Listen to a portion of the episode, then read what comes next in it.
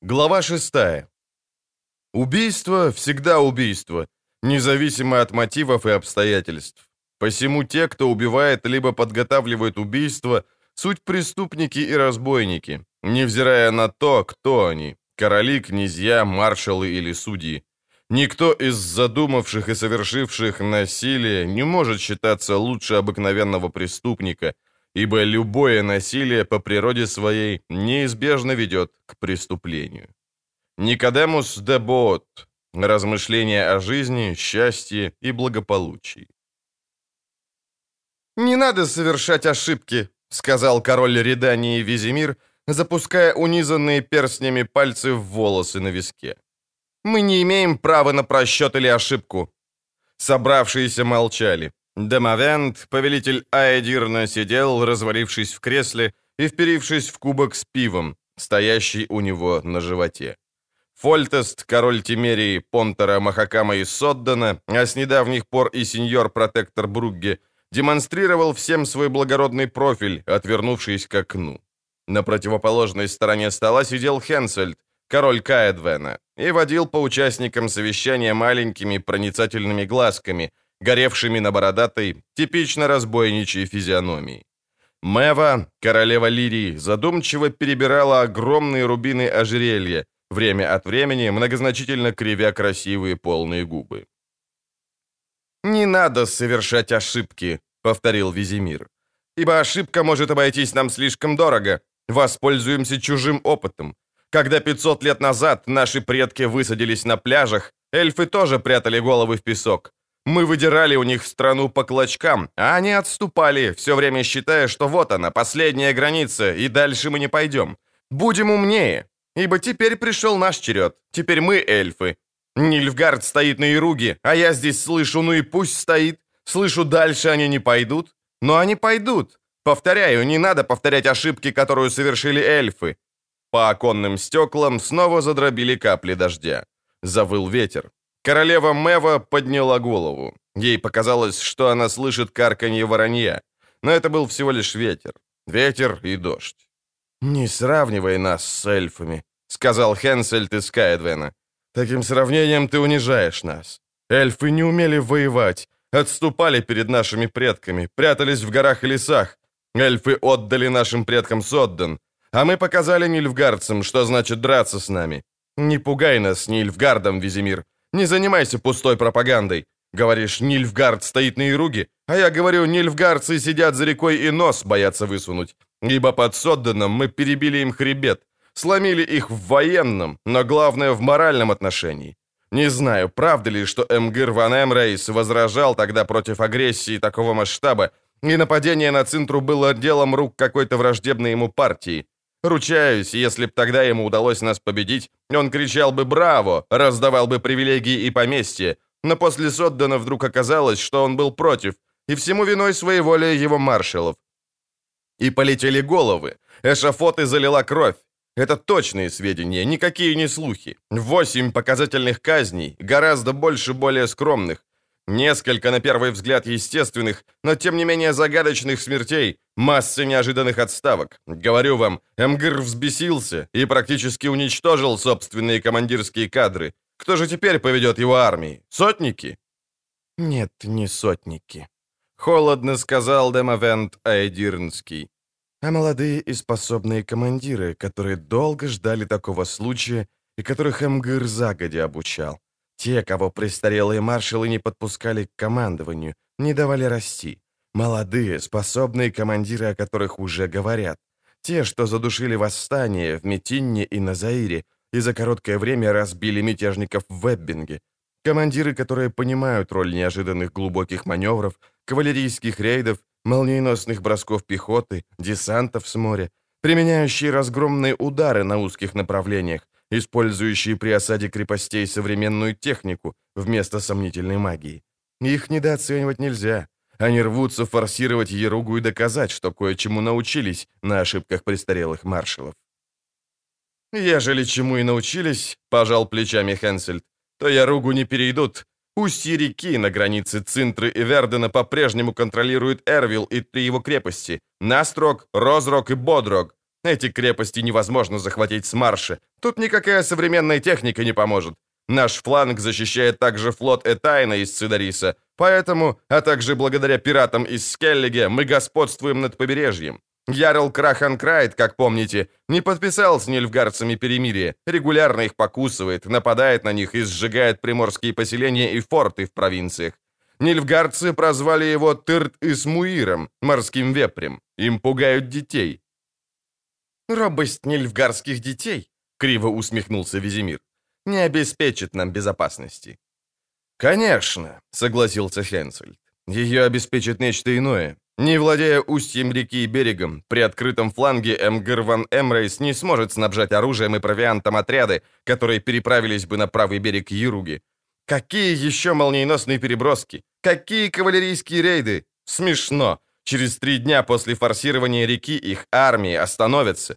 Половина осадит крепости, остальные расползутся, чтобы грабить, искать фураж и провизию. А когда их блистательная кавалерия сожрет большую часть собственных лошадей, мы устроим им второй Содден. Черт побери, хотелось бы, чтобы они форсировали реку. Но, увы и ах, не форсируют. «Допустим», — вдруг сказала Мэва из Лирии. «Еругу они не форсируют. Допустим, Нильфгард просто будет выжидать. Однако подумаем, кому это на руку, нам или им? Кто может себе позволить выжидать в бездействии, а кто нет?» «Именно», — подхватил Визимир. «Мэва, как всегда, говорит мало, но бьет в яблочко. У Эмгыра есть время, братья, короли. Прости, Мэва. А у нас его нет. Разве вы не видите, что творится? Три года назад Нильфгард сдвинул камушек на склоне горы и теперь спокойно ждет лавины. Попросту ждет, а с кручи скатываются все новые и новые камушки потому что тот, первый, оказался тем камнем, трогать который было нельзя. А когда выяснилось, что достаточно его тронуть, чтобы он покатился, так тут же нашлись другие, которым лавина по душе. От синих гор до Бремерворда по лесам шастают эльфи и рабочие бригады. Это уже не маленькая партизанская, а самая настоящая большая война. Не успеем мы охнуть, как в бой кинутся свободные эльфы из Дольблатанны. В Махакаме уже бунтуют краснолюды, бракелонские дриады все больше наглеют. Это война, война крупномасштабная, война внутренняя, гражданская, наша. А Нильфгард ждет. На кого работает время, как думаете? В бригадах с дерутся 30- и 40-летние эльфы, но они живут по 300 лет. У них время есть. У нас его нет. С Каятаэли, согласился Хенсельд, стали истинным тернием в заднице. Парализуют мне торговлю и транспорт, терроризируют фермеров. С этим надо кончать. «Если не люди хотят войны, они ее получат», — вставил Фольтес из Тимерии. «Я всегда был сторонником дружбы и мирного сосуществования, но если они предпочитают пробу сил, посмотрим, кто сильнее. Я готов. В Тимерии и Соддене берусь уничтожить белок за шесть месяцев. Однажды эти земли наши предки уже залили кровью эльфов. Я считаю это трагедией, но выхода не вижу. Трагедия повторится. Эльфов необходимо пацифицировать». «Твои войска двинутся на эльфов, если ты отдашь им приказ», — кивнул Демовент. «Но пойдут ли они на людей? На кметов, из которых ты набираешь пехоту? На цеховиков? На свободные города? Визимир, говоря о скаэтелях, назвал только один камушек из лавины. Да-да, господа, не таращите на меня глаза. По деревням и городкам уже начинают болтать, что на захваченных Нильфгардом землях кметам, фермерам и ремесленникам живется легче, свободнее и богаче, что купеческие гильдии получили больше привилегий. Нильфгардские мануфактуры заваливают нас товарами. В Бругге и Вердене их деньги вытесняют местную валюту.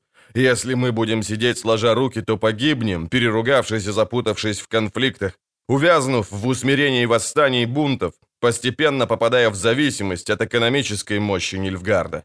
Мы погибнем, задохнувшись в собственном затхлом закутке, потому что, поймите, Нильфгард перекрывает нам дорогу на юг, а нам необходимо развиваться, к тому же экспансивно. В противном случае нашим внукам не будет здесь места. Собравшиеся молчали. Визимир Реданский глубоко вздохнул, схватил один из стоявших на столе кубков, пил долго. Молчание затягивалось, Дождь стучал в окна, ветер выл и хлопал ставнями.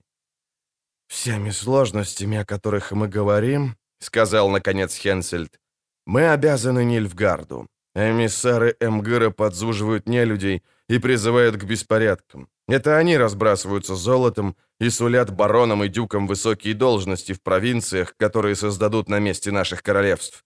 Не знаю, как у вас, а в Каэдвене ни с того ни с сего расплодилось множество монахов, ворожеек и им подобных паршивых мистиков, возвещающих конец света. «У меня то же самое», — подтвердил Фольтест. «Черт побери, сколько лет был покой! С тех пор, как мой дед указал монахам их место, их ряды здорово поредели, а оставшиеся служители божьи взялись за полезные дела. Изучали книги, заботились об убогих, хворых и бездомных, обучали детишек, в политику не вмешивались. А теперь вдруг очнулись и в храмах выкрикивают бредни внимающему им сброду. А сброд слушает и, наконец-то, понимает, почему ему так скверно живется. Я терплю, я не такой порывистый, как мой дед, и почти не чувствителен ко всему, что подрывает мой королевский авторитет и достоинство. В конце концов, что это за достоинство и авторитет, если их может подорвать виск какого-то спятившего фанатика? Но моему терпению приходит конец.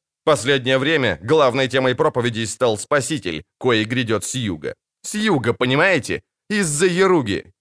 «Белое пламя», — буркнул Демовент. «И придет белый халат, а за ним белый свет а потом мир возродится с помощью белого пламени и белой королевы.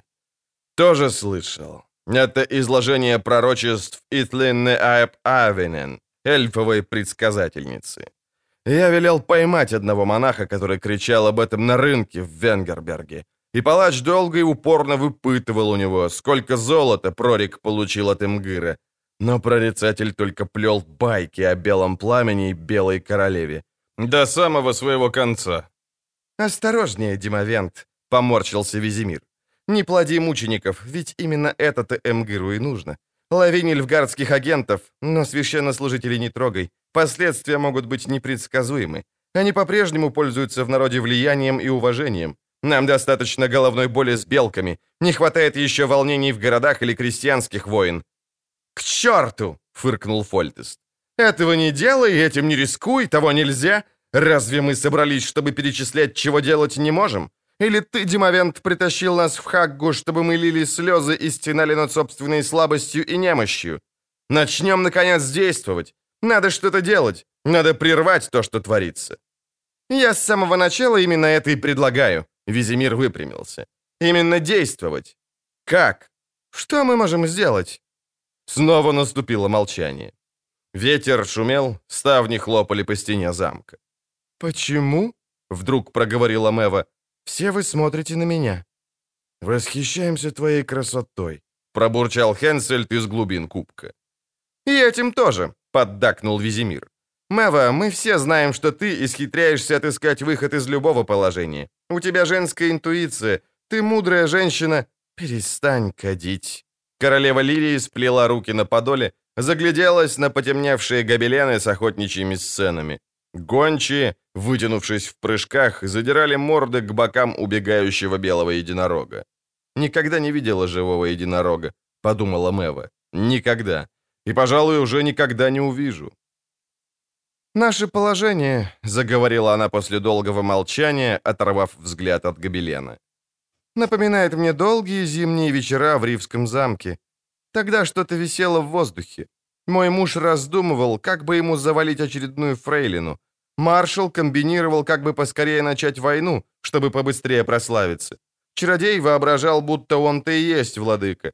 Лакеям не хотелось услуживать. Шут ходил грустный, угрюмый и до ужаса нудный. Собаки выли в меланхолии, а коты спали, начихав на мышей, разгуливавших по столу в поисках чего бы поесть. Все чего-то ждали. Все украдкой поглядывали на меня, а я... Я им тогда показала. Показала всем, на что способна, так что аж стены тряслись, а окрестные медведи просыпались в берлогах.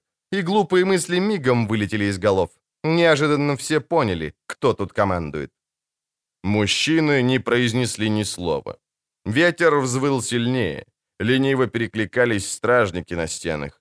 Удары капель о стекла в свинцовых рамах перешли в сумасшедшее стаккато. Нильфгард смотрит и ждет. Медленно тянула Мэва, поигрывая ожерельем. Нильфгард наблюдает. Что-то висит в воздухе, а во многих головах рождаются глупые мысли. Так давайте покажем всем, на что мы способны. Покажем, кто здесь настоящий король. Тряхнем стенами погруженного в зимний маразм замка. «Уничтожить белок», — быстро сказал Хенсель.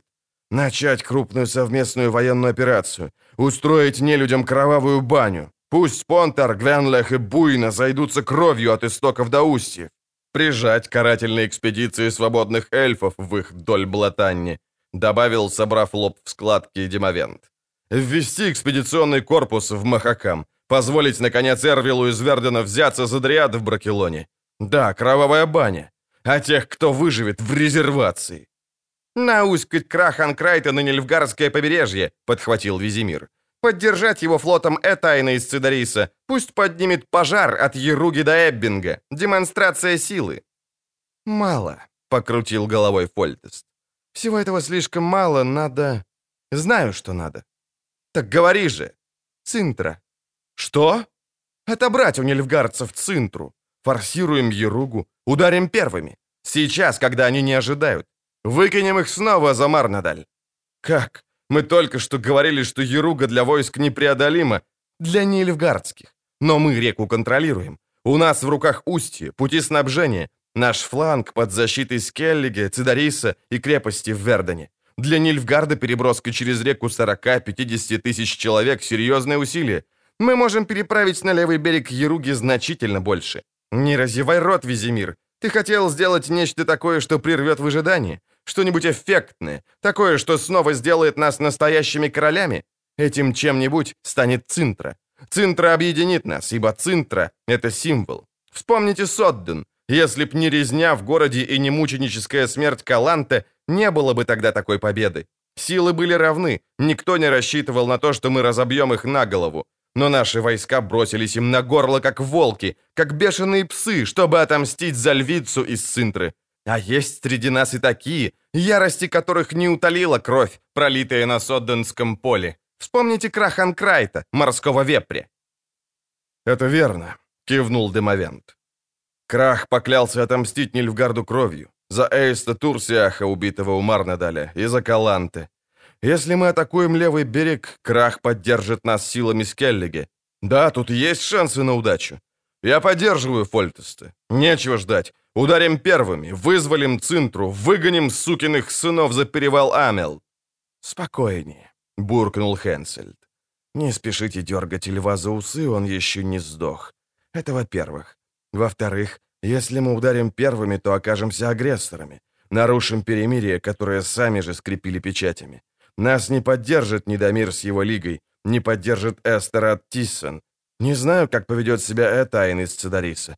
Против агрессивной войны выскажутся наши цехи, купечество, знать, а прежде всего чародеи. Не забывайте о чародеях. «Чародеи не поддержат нападение на левый берег», — подтвердил Визимир. Перемирие было делом рук Вильгефорца из Рокгевиана. Известно, что по его идее перемирие должно было постепенно перерасти в постоянный и устойчивый мир.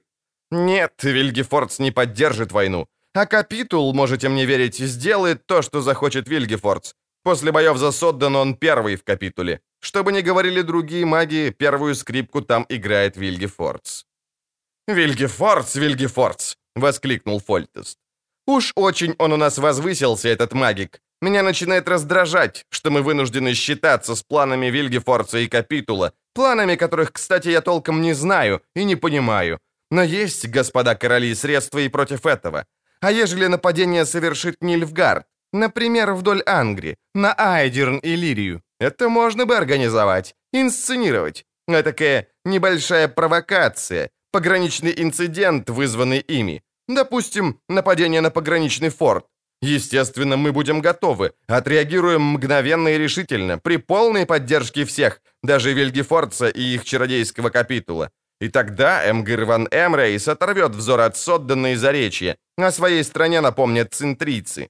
Эмигранты и беженцы встанут в Бругге под знамена Виссигарда. У них почти 8 тысяч вооруженных людей. Разве можно найти лучшее острие меча? Они живут надеждой обрести страну, из которой им пришлось бежать, рвутся в бой, готовы ударить по левому берегу, только ждут клича. «Клича», — подтвердила Мэва, — «и обещание, что их поддержат потому что с восемью-то тысячами МГРУ правится силами пограничных гарнизонов. Ему даже перебрасывать подкреплений не придется. Виссигард прекрасно об этом знает и не тронется с места, пока не будет уверен, что следом высадятся твои фольтест войска, поддержанные риданскими корпусами. Но прежде всего, Виссигарду нужен львенок из Цинтры. Кажется, внучка королевы уцелела во время бойни. Говорят, кто-то видел ее среди беглецов, но потом ребенок таинственным образом исчез. Эмигранты ее активно разыскивают, потому что на восстановленный престол Цинтры им нужен человек королевских кровей, из рода Каланты. «Чушь!» — холодно сказал Фольтест. «Прошло больше двух лет. Если ребенок не нашелся до сих пор, значит, он мертв. Об этой легенде можно забыть. Нет уже Каланты, нет никакого львенка, нет королевской крови, которой принадлежит трон. Цинтра никогда уже не будет тем, чем была при жизни львицы. Конечно, эмигрантам Виссигарда этого знать не положено. «Стало быть, пошлешь центрийских партизан на смерть», — прищурилась Мэва.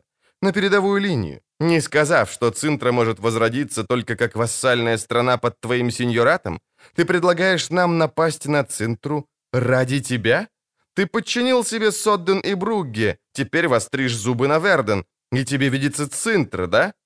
«Согласись, Фольтест», — буркнул Хенсельд. «Ведь Мэва права. Именно поэтому ты подбиваешь нас на авантюру. «Успокойтесь!» Король Тимерии сморщил благородную физиономию, гневно крякнул.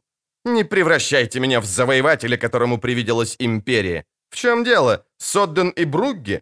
Эккехарт из Соддена был двоюродным братом моей матери. Вас удивляет, что после его смерти свободные земли поднесли корону мне, его родственнику? Кровь не водится. А Вензлов из Бругги принес мне вассальную присягу, но без принуждения. Он поступил так, чтобы страну спасти потому что при ясной погоде он видит, как поблескивают нильфгардские копья на левом берегу Яруги. «Мы как раз и говорим о левом береге», — процедила королева Лирии. «О береге, по которому намерены ударить. А левый берег — это Цинтра, разрушенная, сожженная, лежащая в руинах, оккупированная, обезлюдевшая, но по-прежнему остающаяся Цинтрой. Цинтрийцы не поднесут тебе короны, Фольтест, и не присягнут на верность, как вассалы. Цинтра не согласится быть вассальным государством. Кровь не водится. Цинтра, если ее... Когда мы ее освободим, должна стать нашим совместным протекторатом», — сказал Демовент из Аэдирна. Цинтра — это устье Еруги, слишком важный стратегический пункт, чтобы потерять контроль над ним. «Это должна быть свободная страна», — возразил Визимир. Свободная, независимая и сильная. Страна, которая будет железными воротами, подместьем севера, а не полосой выжженной земли, на которой будет брать разгон нильфгардская конница. Удастся ли восстановить такую цинтру без каланты? Не горячись, Фольтест, надула губки Мэва. Я уже тебе сказала, центрицы никогда не признают ни протектората, ни чужой крови на троне. Если ты попытаешься навязать им себя в качестве сеньора, то положение изменится. Виссигард снова начнет собирать отряды для борьбы, на этот раз, однако, под крылом Эмгыра. И в один прекрасный день его отряды кинутся на нас, как штурмовой авангард нильфгардцев. Острие пики, как ты недавно красочно выразился. «Фольтест об этом знает», — фыркнул Визимир. «Поэтому так усильно разыскивает львенка, внучку Каланты. Не понимаете? Кровь не водится. Корона через замужество. Достаточно найти девочку и заставить ее выйти за него замуж. «Ты спятил?» — чуть не подавился слюной король Тимерии. «Львенок мертв! Я вовсе не ищу девочку, но если даже... Меня и в мыслях не было принуждать ее к чему-нибудь. А тебе и не пришлось бы ее принуждать», — прервала Мэва, мило улыбнувшись. «Ты все еще вполне не дурен, родственничек. А в львенке течет кровь Каланты. Очень горячая кровь. Я знала Калю, когда еще была молодой. Ей достаточно было увидеть парня, как она тут же начинала сучить ножками. Да так, что если б хвороста куда надо подкинуть, он в тот же миг занялся бы живым огнем. Ее дочка, Поветта, мать львенка, была один к одному такая же. Скорее всего, и львенок недалеко ушел от маменьки. Чуточку усилий, Фольтест, и девочка долго не выстоит. На это ты и рассчитываешь, верно? «Именно на это он и рассчитывает», — загрохотал Демовент. «Ну и хитрый планчик нарисовал наш королек. Мы ударим по левому берегу и еще не успеем обернуться, как Фольтест отыщет львенка и завоюет девичье сердце. У него будет молодая женушка, которую он возведет на престол Цинтры, а тамошний люд примется слезы лить от радости и писаться в штаны от счастья. Ведь у них будет своя королева, кровь от крови и плоть от плоти Каланты. Будет у них королева. Только в том-то и дело, что вместе с королем, королем Фольтестом. «Ну и чепуху же вы несете!» — воскликнул Фольтест, то краснее, то бледнее. «Что вам в голову ударило? Во всем этом нет ни на грош смысла». «В этом уйма смысла», — сухо сказал Визимир. «Мне известно, что ребенка кто-то усиленно разыскивает. Кто Фольтест?» «Ясно же, виссигарты центрийцы». «Нет, не они. Во всяком случае, не только. Кто-то еще. Кто-то, чья дорога помечена трупами. Кто-то, кто не отступает перед шантажом, подкупами и пытками. Коли уж мы заговорили об этом, то хотелось бы знать, не состоит ли при ком-нибудь из вас тип по имени Риенс. Так, по минам вижу, что либо не состоит, либо вы не признаетесь. А это одно на одно выходит. Повторяю, внучку Каланта ищут. Ищут такими методами, которые заставляют задуматься. Кто ее ищет, спрашиваю. «К черту!» — Фольтест треснул кулаком по столу. «Не я! Мне и в голову не приходило жениться на каком-то там ребенке ради какого-то там трона. Ведь я... Ведь ты вот уже четыре года тайно сожительствуешь с баронессой Лавалеттой. Снова усмехнулась Мэва. Лобызаетесь, будто голубочки. Только того и ждете, чтобы старый ворон наконец копыта откинул. Что так смотришь? Все мы об этом знаем. За что, думаешь, шпикам платим? Но ради трона Цинтры, дорогуша, ни один король рад бы пожертвовать личным счастьем. Минутку. Хензель с хрустом поскреб бороду. «Говорите, не один король? Тогда на минутку оставьте Фольтеста в покое. Есть и другие. Верно, в свое время Каланта собиралась выдать внучку за сына Эрвила из Вердена. Эрвилу тоже может показаться Цинтра. И не только ему». «Хм», — буркнул Визимир. «Оно, «А ну, конечно, так. У Эрвила трое сыновей. А как относительно тех из нас, кого боги не обделили потомками мужеского пола? А, Мэва, ты случаем не пускаешь нам пыль в глаза?» «Меня можете исключить». Королева Лирии улыбнулась еще очаровательнее. «Правда, по миру валандаются два моих отпрыска, плоды канувшего в небытие прекрасного прошлого. Если только их до сих пор не повесили, вряд ли кому из них вдруг приспичит царствовать. У них не было к тому ни предрасположенности, ни влечения. Оба они были глупее даже собственного папеньки, да будет земля ему пухом. Кто знал покойного, тот понимает, о чем я. «Факт», — подтвердил король Редании. «Я его знал. Неужто сыновья еще глупее? Холера. Я думал, глупее не бывает. Прости, Мэва». «Пустое, Визимир». «Кто еще богат сыновьями?» «Ты, Хенсельд». «Мой женат». «А на что яд? Кто-то из нас справедливо заметил, мол, ради трона Цинтры нашлись бы охотники пожертвовать собственным счастьем. Был бы смысл. Категорически отвергаю подобные инсинуации. И прекратите. У других тоже есть сыновья. У Недомира из Хангфорса двое, да и сам он вдовец. Не забывайте также о Бестераде Тиссини из Кавира. Их бы я исключил, покрутил головой Визимир. Хангфорская лига и Кавир планируют династический союз. Цинтра и Юг их не интересуют. Хм. Но вот Эрвил из Вердена — это, пожалуй, реально. «Есть некто не менее реальный», — вдруг заметил Демовент. «Кто?» «Эмгир ван Эмрейс. Он не женат. И помоложе тебя, Фольтест». «Черт побери!» — наморщил лоб король Редании. «Если это правда, Эмгир поимел бы нас без мыла. Ясно, народ и дворяне Цинтры всегда пойдут за кровью Каланты. Представляете себе, что будет, если Эмгыр поймает львенка? Этого нам только не хватало. Королева Цинтры и императрица Нильфгарда. Да уж. Императрица, фыркнул Хенсель. Ну тут-то ты явно перебрал. На кой черт Эмгыру девчонка? Зачем ему жениться? Ради трона Цинтры? Цинтра и так уже под Эмгыром. Он захапал страну и сделал из нее Нильфгардскую провинцию. Сидит на троне всей своей эмгыровой задницей, и там еще хватит места, чтобы повертеться. «Во-первых», — заметил Фольтест, «Эмгыр владеет цинтрой по праву, точнее, по бесправию агрессора. А поймай он девчонку и женись на ней, его царствование стало бы легальным, понимаешь? Нильфгард, связанный супружеством с королевской кровью Каланте, это уже не Нильфгард-завоеватель, на которого скалит зубы весь север. Это уже Нильфгард-сосед, с которым надлежит считаться. Как ты вытуришь такой Нильфгард за Марнадаль, за перевалы Амел? Напав на королевство, на троне которого легально сидит львенок, внучка львицы из Цинтры. Дьявольщина. Не знаю, кто ищет ребенка. Я не искал, но заявляю, что теперь начну. Я по-прежнему считаю, что девочка мертва, но рисковать нам нельзя. Выходит, она слишком важная персона. Если она выжила, мы должны ее отыскать. И сразу же решить, за кого выдадим, когда отыщем. Поморщился Хенсель. Такие решения не следует доверять случаю. Конечно, мы могли бы вручить ее бравым партизанам Виссегерда в качестве боевого штандарта, привязанного к длинному древку. Пусть несут перед строем, атакуя противоположный берег. Но если мы хотим, чтобы вновь обретенная Цинтра послужила нам всем, надеюсь, вы понимаете, о чем я. Если мы нападем на Нильфгард и отобьем Цинтру, тогда можно будет посадить львенка на трон. Но у львенка может быть только один муж, который сумеет обеспечить наши интересы в устье Яруги. Кто из присутствующих согласится на это? «Я нет», — съехидничала Мэва. «Отказываюсь от такой возможности».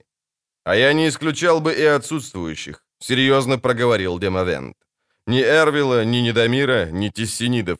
А этакий Виссигерд, подумайте сами, может нас удивить и получить неожиданную пользу от штандарта, привязанного к длинному древку. Вам доводилось слышать о марганатических браках? Виссигерд стар и дурен, как коровья лепешка. Но если львенка напоить отварами из полыни и тернеры, она может нежданно-негаданно в него влюбиться. А для короля Виссигерда в наших планах тоже найдется местечко?» «Нет», — буркнул Фольтест. «В моих не найдется». «Хм», — замялся Визимир. «В моих, пожалуй, тоже нет. Виссигерд — орудие, а не партнер. И именно такую, а никак не иную роль должен сыграть в наших планах нападение на Нильфгард. Кроме того, если именно Эмгир ван Эмрейс так активно разыскивает львенка, то рисковать мы не можем». «Никак не можем», — поддакнул Фольтест. «Львенок не должен попасть в руки Эмгира. И вообще в чьи-либо неподходящие руки. Живой». «Где-то убийство», — поморщилась Мэва. «Скверное решение, милостивые государи-короли. Недостойное и, пожалуй, неоправданно жестокое. Вначале необходимо девочку найти, ведь пока еще у нас ее нет. А когда найдем, отдайте ее мне. Я подержу ее годика два в каком-нибудь замке в горах, выдам за одного из моих рыцарей, и когда вы ее снова увидите, у нее уже будут двое детей, и вот такой живот. То есть, если я верно понял, как минимум трое будущих претендентов и самозванцев, кивнул Визимир. Нет, Мэва, конечно, ничего приятного в этом нет, но львенок, если она выжила, теперь должна умереть. Высшие государственные интересы. Как вы на это, короли? Дождь колотил в окна. Между башнями замка Хагги выл ветер. Короли молчали. «Визимир, Фольтес, Демовен, Хенсельд и Мева», — проговорил маршал, встретились на секретном совещании в Хагге над Понтором.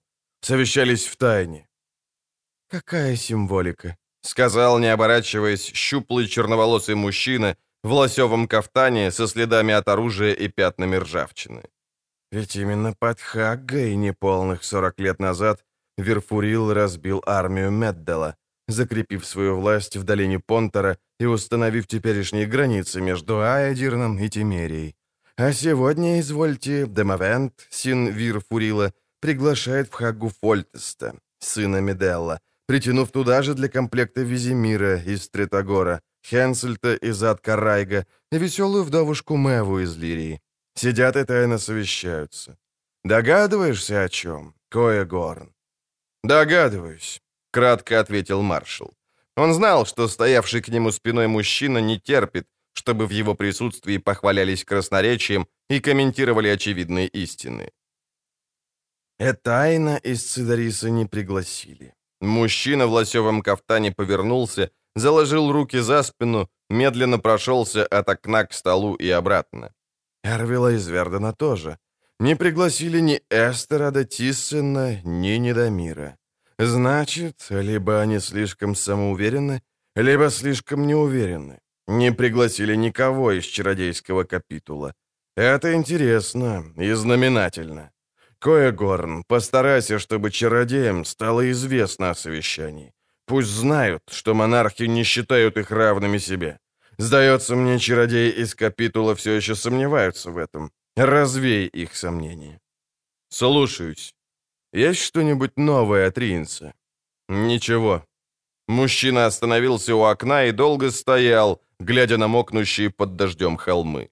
Коя ждал, нервно сжимая и разжимая руку, лежавшую на оголовье меча. Опасался, что его ждет долгий монолог. Маршал знал, что стоящий у окна мужчина почитает такие монологи беседой, а беседу рассматривает как честь и доказательство доверия. Он знал об этом, но монологи выслушивать не любил. «Как ты находишь эту страну, наместник? Удалось полюбить свою новую провинцию?» Маршал вздрогнул, застигнутый врасплох. Такого вопроса он не ожидал, но долго над ответом не задумывался. Неискренность и нерешительность могли обойтись слишком дорого. «Нет, Ваше Величество, не полюбил. Страна какая-то угрюмая». «Некогда она была другой. Увидишь, еще будет прекрасная, радостная Цинтра, Коя Горн. Обещаю. Не грусти, я тебя здесь долго не продержу.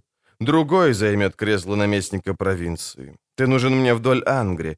Немедленно отправишься, чтобы подавить смуту. Мне вдоль Ангрия нужен ответственный человек, который не даст себя спровоцировать. Приструнишь молодых офицеров, остудишь горячие головы, позволишь себя спровоцировать только когда я прикажу, не раньше. Слушаюсь.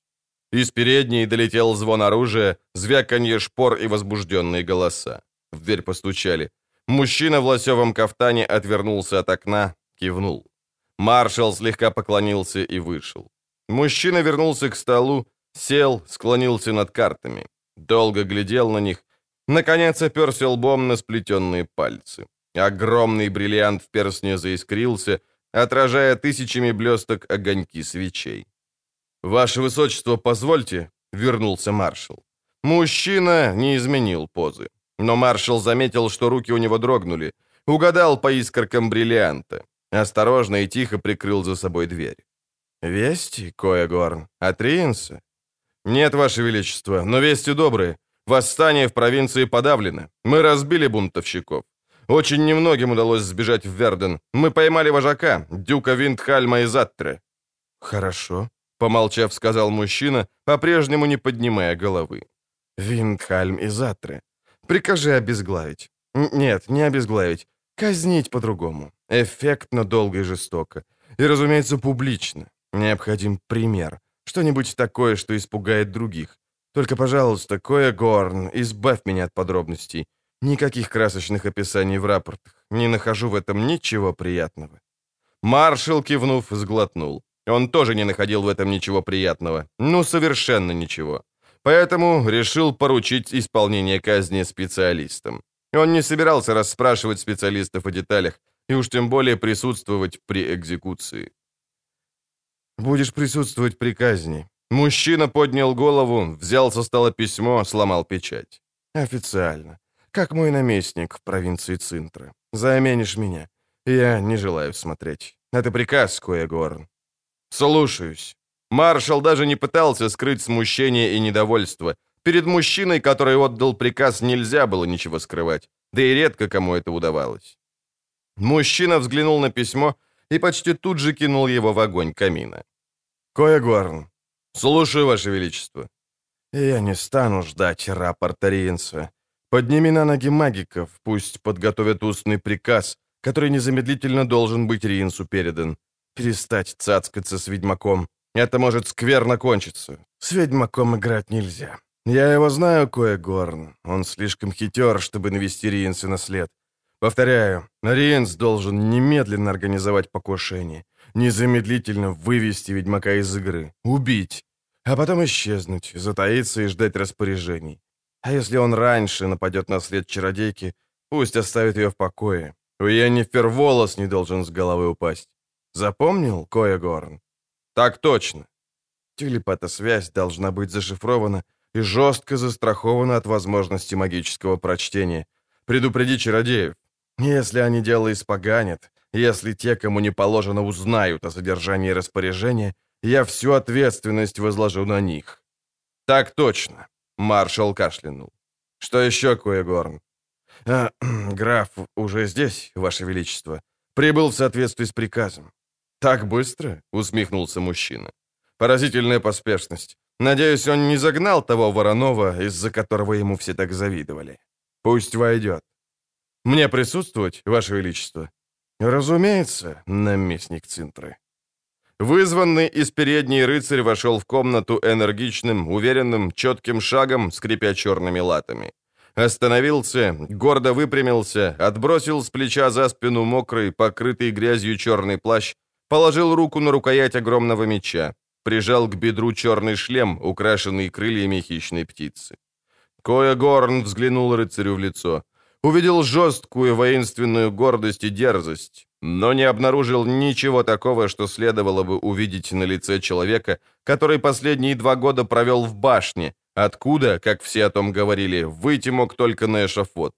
Маршал усмехнулся в усы. Он знал, что презрение к смерти и бесшабашная храбрость юности проистекали исключительно из отсутствия воображения. Прекрасно знал. Сам когда-то был таким.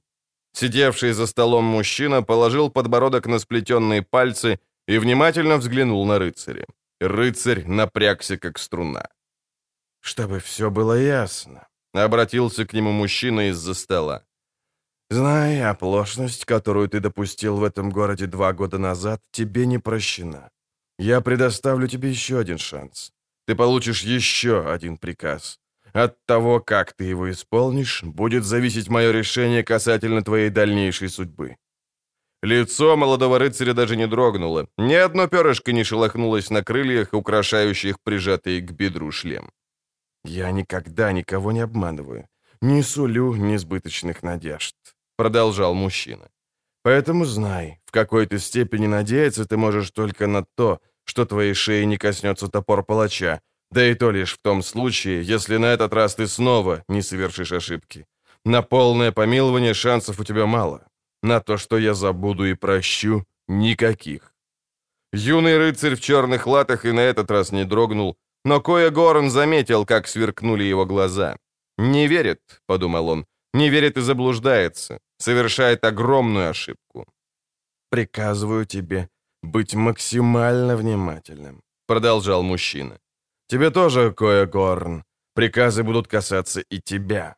Те, что я сейчас отдам, через минуту. Мне надо немного подумать над их содержанием и формой. Маршал Менно Коегорн, наместник провинции Цинтра и будущий главнокомандующий армией Доль Ангра, поднял голову, выпрямился, положил руку на головку меча. Точно такую же позу принял рыцарь в черных доспехах и шлеме с крыльями хищной птицы. Оба ждали, в тишине, терпеливо, как и надлежало ждать приказов, над содержанием и формой которых задумался император Нильфгарда. «Эмгир ван Эмрейс, дейт вен аддан инкарн аэп морвуд». «Эмгир ван Эмрейс, белое пламя, пляшущее на курганах врагов». Цири проснулась. Она лежала, вернее, полусидела, положив голову на несколько хорошо взбитых подушек. Компрессы на лбу были уже теплыми, лишь чуточку влажными. Она сбросила их, не в состоянии переносить неприятной тяжести и жжения. Дышала она с трудом. Горло пересохло, нос почти полностью забила запекшаяся кровь. Но эликсиры и заклинания подействовали. Боль, которая несколько часов туманила взгляд и, казалось, разрывала череп, исчезла, отступила. Осталась лишь тупая пульсация и давление в висках. Цири осторожно потрогала нос. «Ну и странный же был сон», — подумала она. «Первый сон за столько дней. Первый, в котором я не чувствовала страха. Первый, который касался не меня. Я была наблюдателем. Видела все как бы с горы, с вышины. Так, словно была птицей, ночной птицей. Сон, в котором я видела Геральта. В этом сне была ночь, и дождь, который покрывал рябью воду канала, шумел в гонтах крыш, стропилах сараев, блестел на досках помостов и мостиков, на палубах лодок и барж. И там был Геральт, не один. С ним был мужчина в смешной шапочке с пером, обвисшим от влаги, и худощавая девушка в зеленом плаще с капюшоном. Все трое медленно и осторожно шли по мокрому помосту, а я видел их сверху, так словно была птицей, ночной птицей. Геральт остановился, Спросил, далеко еще? «Нет», — сказала худощавая девушка, стряхивая воду с зеленого плаща. «Мы уже почти пришли. А где, черт побери, Филиппа? Ведь я только что ее видела, она летела вдоль канала. Ну и отвратная погодка. Пошли, веди Шани. А, кстати, откуда ты знаешь этого знахаря? Я иногда продаю ему лекарства, которые умыкаю из лаборатории. Что так смотришь? Отчим с трудом наскребает на мое учение. Бывает, деньги нужны. А знахарь, получив настоящие лекарства, лечит людей. Или хотя бы не травит их. Ну пошли же. Странный сон, подумала Цири. Жаль проснулась. Хотелось бы увидеть, что дальше. Узнать, что они там делают, куда идут. Из соседней комнаты донеслись голоса, которые ее разбудили. Мать Неннаки говорила быстро. Она была явно возбуждена, зла и взбудоражена. «Ты обманула мое доверие», — говорила она. «Не следовало этого позволять. Можно было догадаться, что твоя антипатия к ней приведет к несчастью. Я не должна была разрешать тебе, ведь я тебя знаю. Ты бездушна, ты жестока, а ко всему прочему еще оказалась безответственной и неосторожной. Ты безжалостно терзаешь ребенка, принуждаешь к усилиям, которые она не в состоянии совершить. Ты бессердечна. У тебя действительно нет сердца, Енифер». Цири прислушалась, чтобы уловить ответ чародейки, ее холодный, жесткий и звучный голос. Хотела услышать, как она отреагирует, как посмеется над жрицей, как высмеет ее чрезмерную заботливость, как скажет то, что говорит обычно. Быть чародейкой не шуточки, занятие не для кисейных барышень, сделанных из фарфора, или праздничных яичек, выдутых из тонкого стекла. Но Йеннифер ответила тихо, так тихо, что девочка не только не поняла, но даже не расслышала слов. «Усну», — подумала она, осторожно и нежно ощупывая нос, все еще болезненно чуткий, забитый засохшей кровью. «Вернусь в свой сон. Посмотрю, что делает Геральт там, в ночи под дождем у канала». Йеннифер держала ее за руку. Они шли по длинному коридору между каменными колоннами, а может, статуями, Цири не могла разглядеть. Мешал плотный мрак, но в темноте кто-то был. Кто-то скрывался там и наблюдал за ними. Она слышала шепотки, тихие, как дуновение ветра. Йеннифер держала ее за руку, а она быстро и уверенно шла, полная решимости, так что Цири едва поспевала за ней. Бесконечное множество дверей раскрывалось перед ними, одна за другой, одна за другой. Бесконечное множество дверей с гигантскими, тяжелыми створками бесшумно раскрывалось перед ними. Мрак густел. Впереди Цири снова увидела двери. Йеннифер не замедлила шага, но Цири вдруг поняла, что эти двери перед ними сами не раскроются. И тут же обрела поразительную уверенность, что отворять их нельзя, что нельзя в них пройти, что за этими дверями что-то ее ждет. Она остановилась, попыталась вырваться, но рука Йеннифер не поддавалась, а сильно и неумолимо тащила ее вперед. И Цири наконец поняла, что ее предали, обманули, продали, что все время с первой встречи, с самого начала, с первого дня она была лишь марионеткой, куклой на ниточках. Она дернулась сильнее, вырвалась из рук Йеннифер. Мрак заколебался словно дым, шепотки в темноте неожиданно оборвались. Чародейка сделала шаг вперед, остановилась, повернулась, взглянула на нее. «Если боишься, вернись». Эти двери открывать нельзя. Ты об этом знаешь?» «Знаю. И все-таки ведешь меня туда?» «Если боишься, вернись. Есть еще время вернуться. Еще не поздно. А ты?» «Мне уже поздно». Цири осмотрелась. Сквозь всеобъемлющий мрак она видела двери, и те, которые они только что миновали, и те, что уже остались далеко позади. И оттуда, издалека, из тьмы, услышала. Цокот подков, скрежет черных доспехов и шум крыльев хищной птицы, и голос, тихий, пронизывающий мозг голос. Ты ошиблась. Ты перепутала небо со звездами, отраженными ночью в поверхности пруда. Она проснулась, резко подняла голову, сбросила примочку, свежую. Примочка была мокрой и холодной. Ее заливал пот, в висках опять звенела и билась тупая боль. Йеннифер сидела рядом на кровати, отвернувшись так, что Цири не видела ее лица, видела только бурю черных волос. «Я видела сон», — шепнула Цири. «В этом сне...» «Знаю», — сказала чародейка странным, не своим голосом. «Поэтому я здесь, рядом с тобой». За окном во тьме дождь шумел в листве деревьев. «А, черт!» — проворчал Лютик, отряхивая воду с намокших под дождем полей шляпы. «Не дом, крепость. Чего этот знахарь боится, раз так огородился? Лодки и баржи, пришвартованные к набережной, лениво покачивались на морщинистой от дождя воде, сталкивались с тихим стуком, скрипели, позвякивая цепями. «Портовый район», — пояснила Шани. «Тут полно бандюк и подонков, и местных, и пришлых. К Мырману ходит множество людей, приносят деньги. Все об этом знают, как и о том, что живет он один. Вот он и бережется. Удивляетесь?» «Ничуть». Геральт взглянул на постройки, возведенные на вбитых в дно канала сваях, сажениях в пяти от набережной. «Думаю, как попасть на этот остров, в его надводную хатку. Вероятно, придется втихую позаимствовать одну из лодок». «Нет нужды», — сказала медичка. «Там подъемный мостик». «А как ты уговоришь знахаря опустить его? К тому же там еще и двери от арана мы не прихватили». «Предоставьте это мне». Большая серая сова беззвучно опустилась на перила помоста, тряхнула крыльями, встопорщилась и обратилась в Филиппу Эйльхард, столь же встопорщенную и мокрую. «Я-то что тут делаю?» — раздраженно пробормотала чародейка. «Я-то что тут с вами делаю, черт меня побери? Балансирую на мокрой палке и на грани государственной измены. Если Дикстра узнает, что я вам помогаю, вдобавок ко всему еще и моросит. Не люблю летать в дождь. Это здесь? Это что ли дом Мырмана?» «Да», — подтвердил Геральт. «Послушай, Шани, давай попробуем». Они сбились в плотную кучку и начали шептаться, невидимые во тьме под камышовым навесом. Из таверны на противоположной стороне канала упала на воду полоса света. Послышалось пение, смех и крики. На набережную вывалились трое платагонов. Двое ругались, дергая и толкая друг друга, без устали повторяя одни и те же проклятия. Третий, опершись о стол, отливал в канал, фальшиво насвистывая. «Донг!»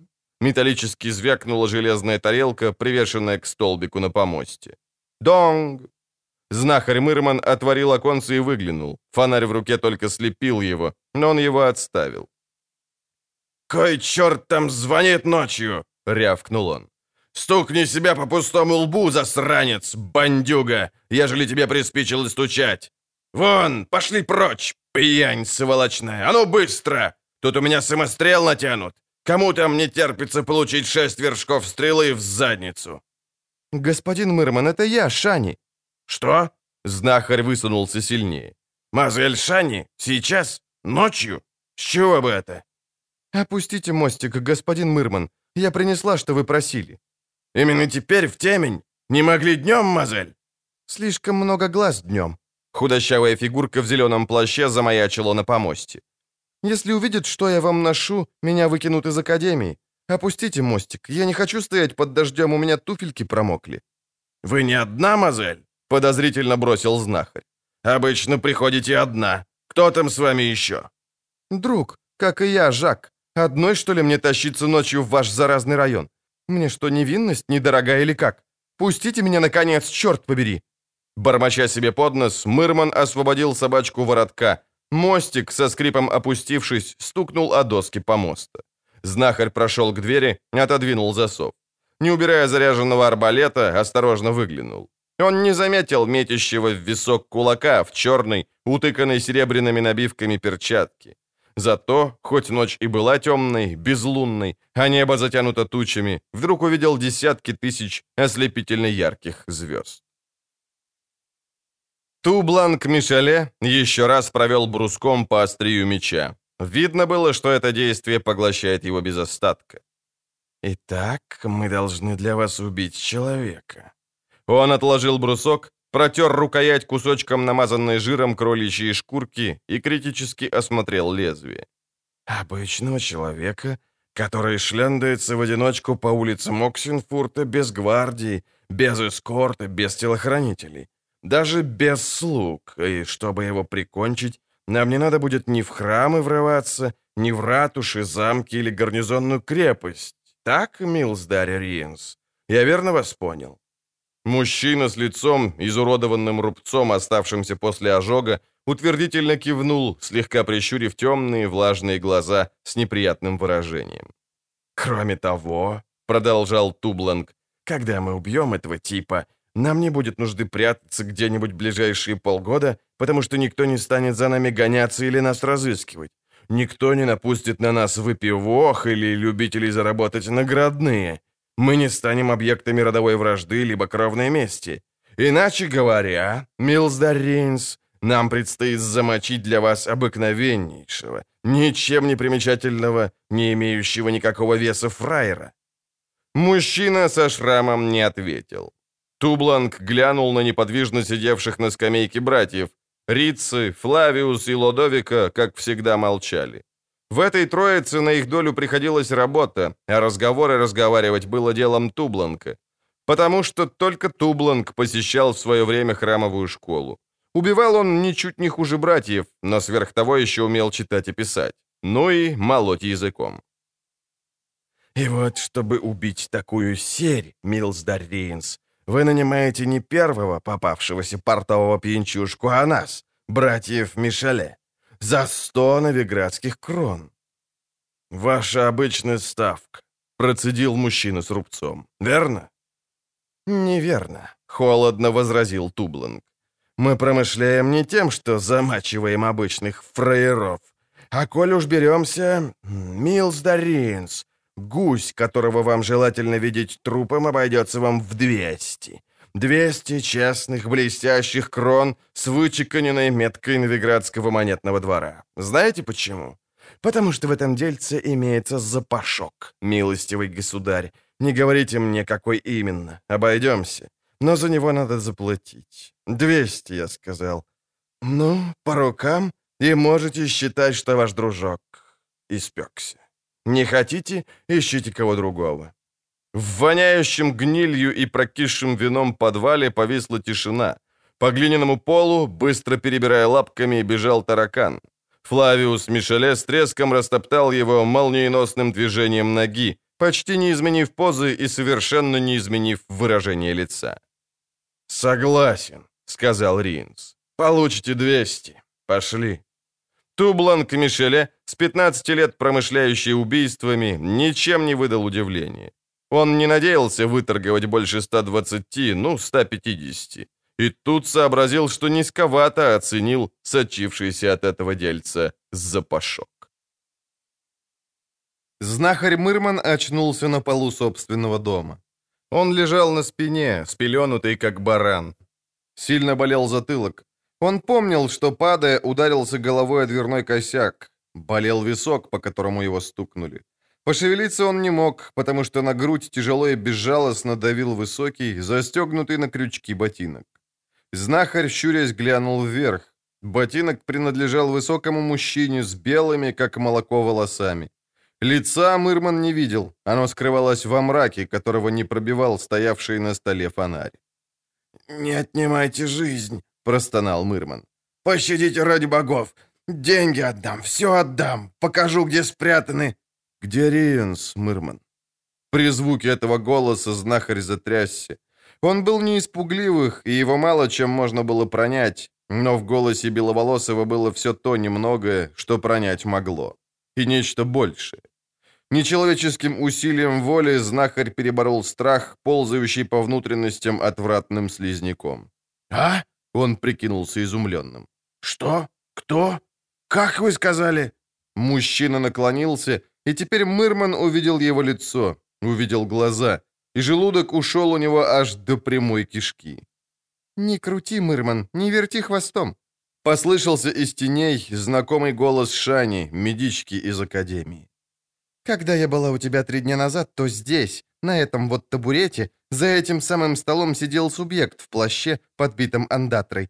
Он пил вино, а ведь ты никогда никого не угощаешь, только самых близких друзей. Он подъезжал ко мне, нагло уговаривал пойти потанцевать в три звоночка. И даже задумал было лапаться, пришлось дать по рукам. А ты сказал, оставь ее, Милс Дарриенс, не пугай. Мне с академичками надо жить в мире и крутить интересы.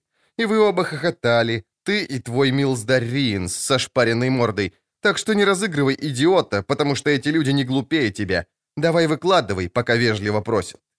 «Ах ты шклярка заумная», — подумал знахарь. «Ах ты гадина предательская, ты харя рыжая! Уж я найду тебя, уж я тебе отплачу, только бы выбраться из этой истории». «Какой ринс!» — заныл он, извиваясь и тщетно пытаясь высвободиться из-под давящего на грудину башмака.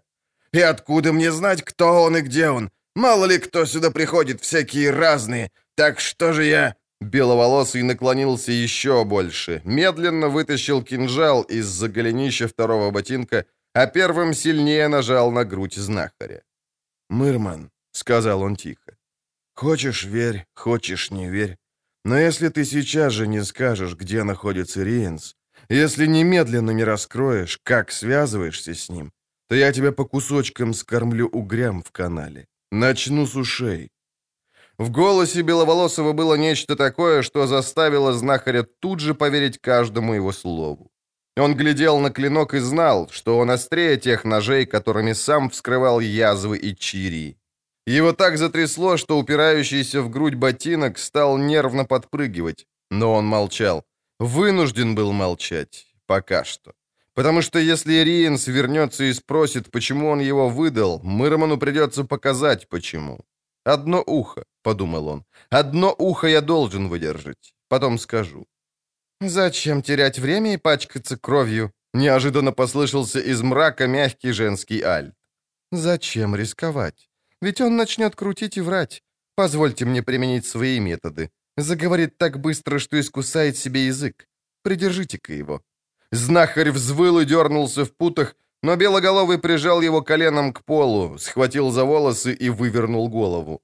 Рядом кто-то опустился на колени. Мырман почувствовал запах духов и мокрых птичьих перьев, ощутил прикосновение пальцев к виску. Хотел крикнуть, но горло ему перехватил ужас, и он сумел только пискнуть. «Ты уже намерен кричать?» По-кошачьему замурлыкал мягкий альт у самого его уха. «Рановато, Мырман, рановато. Я еще не начинала, но сейчас начну. Если эволюция создала в твоем мозгу какие-нибудь извилины, то я их сейчас тебе немного углублю. Вот тогда ты узнаешь, как можно кричать». «Итак», — сказал Вильгефордс, выслушав донесение, — «наши короли начали думать самостоятельно. Самостоятельно планировать, поразительно быстро эволюционируя от мышления тактического к стратегическому. Любопытно. Еще недавно под Содденом единственное, что они умели, так это, размахивая мечом, галопировать с диким гиканьем во главе отряда, даже не интересуясь, не остался ли этот отряд позади, а может вообще скачет совсем в другую сторону. А сегодня, извольте, в Хагенском замке они решают судьбы мира. Любопытно. Очень любопытно. Но, если быть откровенным, я этого ожидал. «Знаем», — согласился Артаут Терранова. «И помним, ты предостерегал, поэтому тебе и сообщаем». «Благодарю за память», — усмехнулся чародей, а Тиссая Деврие тут же поняла, что о сообщенных фактах он знал давно. Но смолчала. Выпрямившись в кресле, она подровняла кружевные манжеты, поскольку левый лежал несколько иначе, чем правый. Почувствовала на себе неприязненный взгляд Террановы и веселый Вильгефорца. Она знала, что всех их или нервирует, или забавляет ее ставший притчей во языцах педантизм. Но это ее совершенно не волновало. «Что скажет на это капитул?» «Для начала», — ответил Терранова, — «мы хотели бы услышать твое мнение, Вильгефордс». «Для начала», — улыбнулся чародей, надо немного выпить и перекусить. Времени у нас достаточно. Позвольте мне быть добрым хозяином. Вижу, вы озябли и утомлены. Сколько пересадок в телепортах можно узнать? Три, пожала плечами Тиссая Деврие. Я был ближе, потянулся Артаут. Мне хватило двух, но сложных, признаюсь.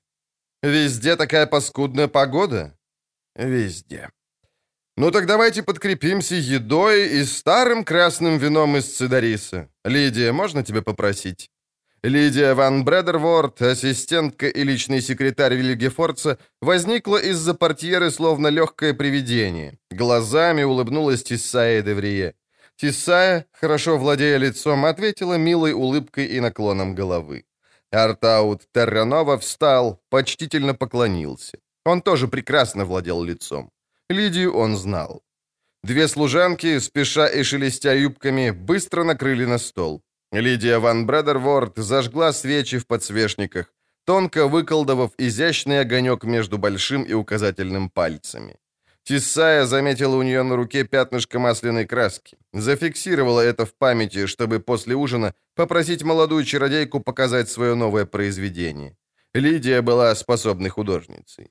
Вечеряли в молчании. Артаут Терранова, не стесняясь, лез в тарелки и, пожалуй, чересчур часто и без приглашения со стороны хозяина позвякивал серебряной крышечкой графина с красным вином. Тиссая Деврие ела не спеша, больше внимания уделяя не пище, а тому, чтобы создавать правильные композиции из тарелочек, столовых приборов и салфеток, которые, по ее мнению, все время лежали неровно и травмировали ее приверженность к порядку и чувство эстетики. Пила она сдержанно. Вильгефорд ел и пил еще сдержаннее. Лидия, естественно, не пила и не ела вообще.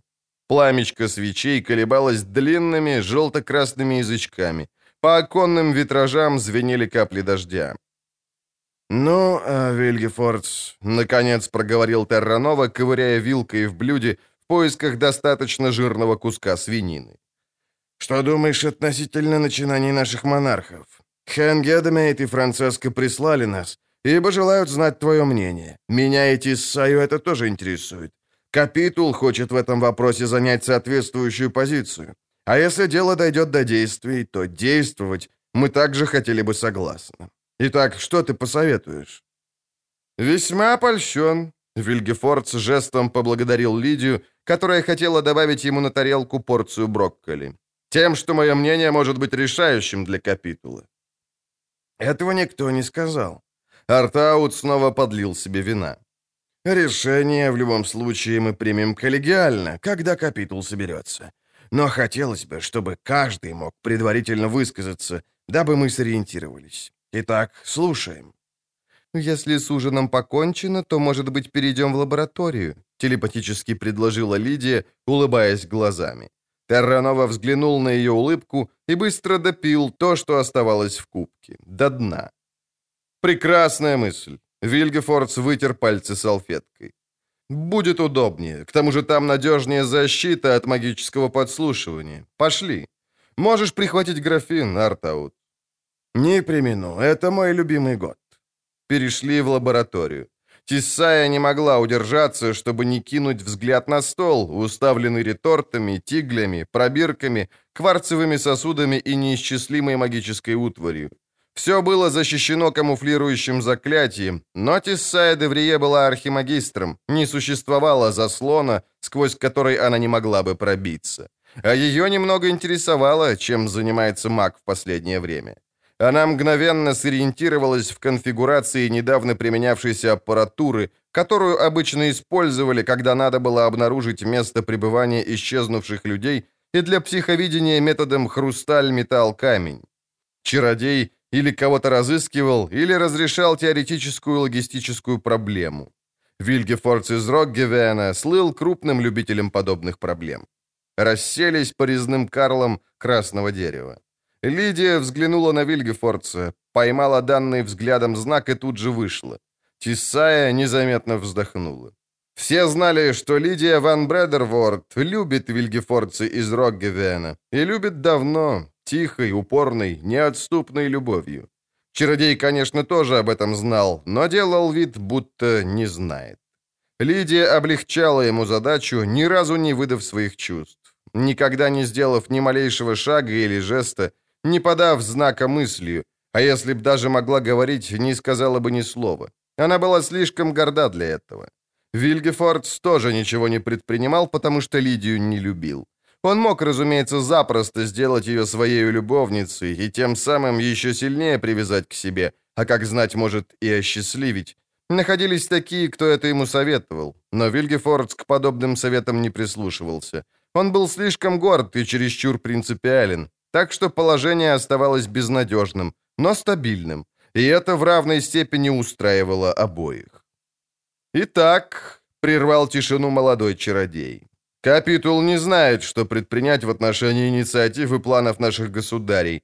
И совершенно напрасно мучиться. Эти планы следует просто игнорировать. Как-как? Артаут Терранова замер с кубком в левой и графином в правой руке. «Уж не ослышался ли я? Бездействовать? Позволить?» «Мы и без того уже позволили», — прервал Вильгефордс. Ведь никто у нас разрешения не просил и не попросит. Повторяю, следует делать вид, будто мы ни о чем не догадываемся. Это единственно разумное поведение. То, что они надумали, грозит войной, к тому же крупномасштабной. То, что они надумали, стало нам известно благодаря секретной и неполной информации, исходящей из секретного, весьма сомнительного источника. Сомнительного до такой степени, что упорно напрашивается слово «дезинформация». А если даже это и правда, то их замыслы пока еще пребывают в фазе планирования и долго в этой стадии останутся. А когда выйдут за пределы, ну что ж, тогда мы подстроимся к ситуации. «Ты хотел сказать, — поморщился Терранова, — что запляшем так, как они нам заиграют?» «Да, Артаут». Вильгефордс взглянул на него, и глаза у него блеснули. «Ты запляшешь так, как они тебе заиграют, ибо покинешь танцевальный зал, потому что подиум для оркестра слишком высок, чтобы ты мог на него забраться и велеть музыкантам играть другую музыку. Пойми же, наконец, если ты считаешь, что существует другое решение, то ошибаешься. Путаешь небо со звездами, отраженными ночью в поверхности пруда. Капитул сделает то, что он прикажет, скрывая приказ под видимостью совета, подумала Тисая Деврие. Все мы пешки на его шахматной доске. Он пошел в гору, вырос, затмил нас своим блеском, подчинил себе. Мы пешки в его игре, в игре, правил которой не знаем. Левый манжет опять лег иначе, чем правый. Чародейка тщательно расправила его. «Планы королей уже находятся на стадии реализации», — проговорила она медленно.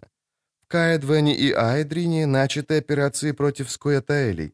Льется кровь эльфской молодежи. Дело доходит до погромов и преследования нелюдей. Говорят о нападении на свободных эльфов вдоль Блатанья и Синих горах. Это массовое убийство. Так нам что, передать Гедемгейту и Энит Финдебаир, что ты рекомендуешь сидеть сложа ручки? Прикидываться, будто мы ничего не видим?» Вильгефордс повернулся к ней. «Сейчас ты сменишь тактику», — подумала Тесая.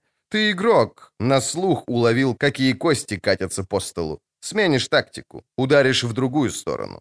Вильгефордс не спускал с нее глаз. «Ты права», — коротко сказал он. «Ты права, Тесая. Война с Нильфгардом одно, но за истреблением мне людей нельзя наблюдать в бездействии. Предлагаю большой сбор, всеобщий сбор всех, до метров третьей степени, а также и тех, кто после Соддана заседает в королевских советах. На большом сборе обратимся к их рассудку и распорядимся унять монархов. «Такой проект я одобряю», — сказал Терранова. «На большом сборе напомним королям, по отношению к кому в первую очередь они обязаны быть лояльными. Учтите, что у королей сейчас в советниках даже некоторые члены нашего капитула. Королям служат Кардуин, Филиппа Эйльхард, Феркард, Ратклифф, Яннифер». Услышав последнее имя, Вильгефордс вздрогнул. Внутренне, разумеется. Но Тиссая Деврие была архимагистром. Тесая уловила мысль, импульс, перепрыгнувший с магической аппаратуры к двум лежащим на столе книгам. Обе книги были невидимы, укрыты магией. Чародейка сконцентрировалась и пробила заслон. Айн Интлеспeth. Пророчество Исленне Айгли Ап Айвенен, эльфийской прорицательницы.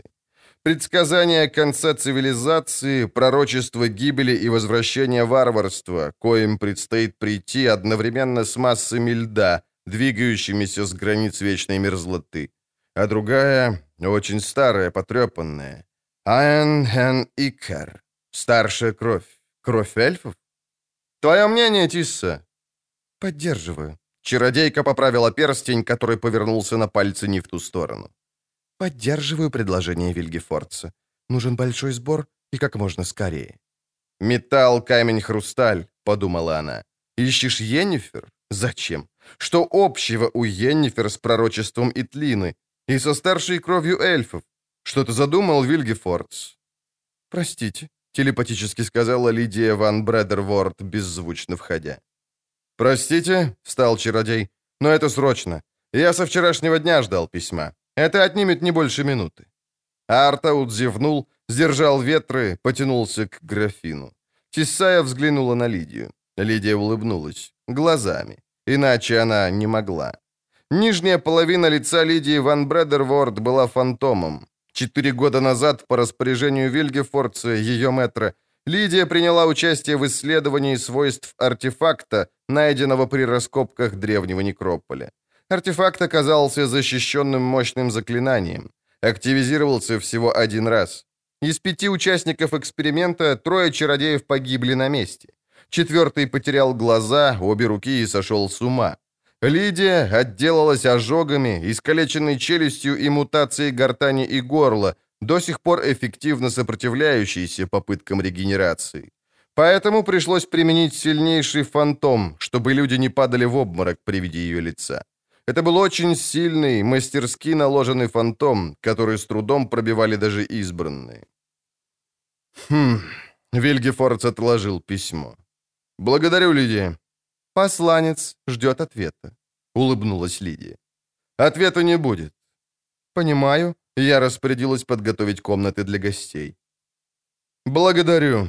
Тесая, Артаут, простите за несколько минут задержки. Продолжим. На чем мы остановились?» «Ни на чем», — подумала Тесая Деврие. «Но я тебя внимательно слушаю. Когда-нибудь ты все же дойдешь до вопросов, которые тебя действительно интересуют». «Ах, да», — медленно начал Вильгефордс. «Вспомнил. Речь идет о самых молодых по стажу членах Совета, о Феркарте и Йеннифер. Насколько мне известно, Феркарт связан с Фольтестом из Тимерии и входит в Королевский Совет вместе с Трис Меригольд. А с кем связана Йеннифер? Ты говорил, Артаут, что она из тех, кто служит королям. Артаут преувеличил, спокойно сказала Тисая. Йеннифер живет в Венгерберге, поэтому Демовент порой обращается к ней за помощью, но постоянно они не сотрудничают. И уж наверняка нельзя утверждать, будто она выслуживается перед Демовендом. «Что у нее со зрением? Надеюсь, все в порядке?» «Да». «Это хорошо. Это очень хорошо.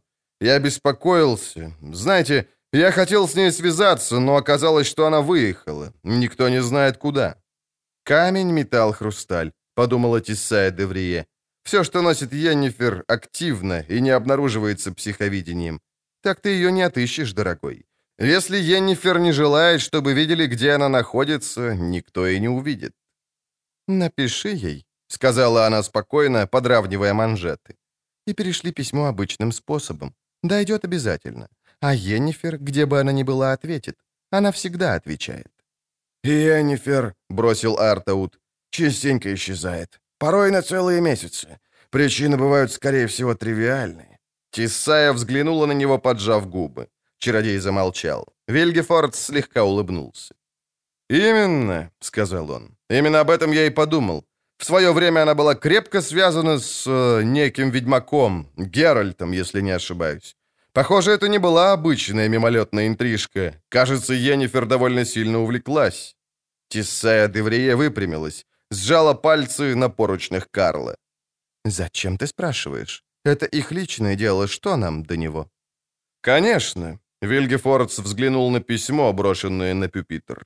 «Ничего, но мною руководит не болезненное любопытство, а забота об эмоциональном состоянии члена Совета. Меня удивляет реакция Йеннифер на сообщение о смерти этого Геральта. Мне казалось, она могла бы успокоиться, примириться, не впадать в депрессию или излишний траур. «Несомненно, могла бы», — холодно сказала Тиссая. Тем более, что такие вести доходили до нее не раз и неизменно оказывались слухами. «Верно», подтвердил Терранова. Геральт, или как его там, умеет справляться с трудностями. И что тут странного? Это мутант, машина для убийств, сконструированная так, чтобы убивать и не дать убить себя. А что до Йеннифер, не надо преувеличивать значение ее так называемых эмоций. Мы ее знаем, она эмоциям не поддается. Играла ведьмаком, вот и все. Ее увлекала смерть, с которой этот типус постоянно заигрывает. А когда, наконец, доиграется, проблемы исчезнут. «Пока что», — сухо сказала Тисая Деврие, — «ведьмак жив». Вильгефордс усмехнулся, снова кинул взгляд на лежащее перед ним письмо. «Неужто?» — сказал он. «Не думаю». Геральт вздрогнул, сглотнул. Уже миновало первое потрясение после выпитого эликсира. Начиналась активная фаза, отмеченная легким, но неприятным головокружением, сопровождавшим адаптацию зрения к темноте. Адаптация протекала быстро. Ночной мрак редел, все вокруг становилось серым. Туманные и неясные в начале контуры постепенно делались контрастнее, четче и резче. В выходящей на набережную улочке, только что темной, как внутренность бочки из-под смолы, Геральт уже различал крыс, шествующих по сточной канаве, обнюхивающих лужи и щели в стенах. Слух тоже обострился под действием ведьмачьего декокта. Путаница вымерших переулков, в которой еще минуту назад было слышно только, как шумит дождь в водостоках, оживала, наполнялась звуками. Теперь он слышал ор дерущихся котов, лай собак за каналом, смех и крики, доносящиеся из кабаков и трактиров Оксенфурта, ругань и пение в корчме платагонов, далекую трель флейты, наигрывающие синкопированную мелодию. Ожили темные, казалось, уснувшие дома. Геральт начал различать храп спящих людей, тяжелые шаги валов в заградах, фырканье лошадей в конюшнях. Из одного дома в глубине улочки доносились приглушенные, лихорадочные стоны, занимающиеся любовью женщин. Звуки нарастали, набирали силу. Он уже улавливал непристойные слова песенок «Кутил», узнал имя партнера стонущей женщины, различил прерывистое, нечленораздельное бормотание знахаря, доводимого ласками Филиппы Эйльхарт до состояния полного и, скорее всего, перманентного идиотизма. Близился рассвет. Дождь, наконец, перестал, сорвался ветер, разгонявший тучи. Небо на востоке явно светлело. Крысы в переулке заволновались, прыснули в разные стороны, спрятались меж ящиков и мусора. Ведьмак услышал шаги, четверо или пятеро. Точнее, он пока определить не мог. Поднял голову, но Филипп не заметил. Он мгновенно изменил тактику. Если среди приближающихся находился Риенс, у него было мало шансов его схватить. Сначала пришлось бы драться с эскортом, а этого он не хотел. Во-первых, потому что находился под действием эликсира, а значит, этим людям суждено умереть. Во-вторых, потому что у Риенса появилось бы время бежать. Шаги приближались. Геральт вышел из тени. Из переулка появился Риенс. Ведьмак мгновенно узнал волшебника, хоть никогда раньше не видел. Шрам на щеке, подарок Йеннифер, прикрывала тень от капюшона. Риенс был один, эскорт скрывался в улочке.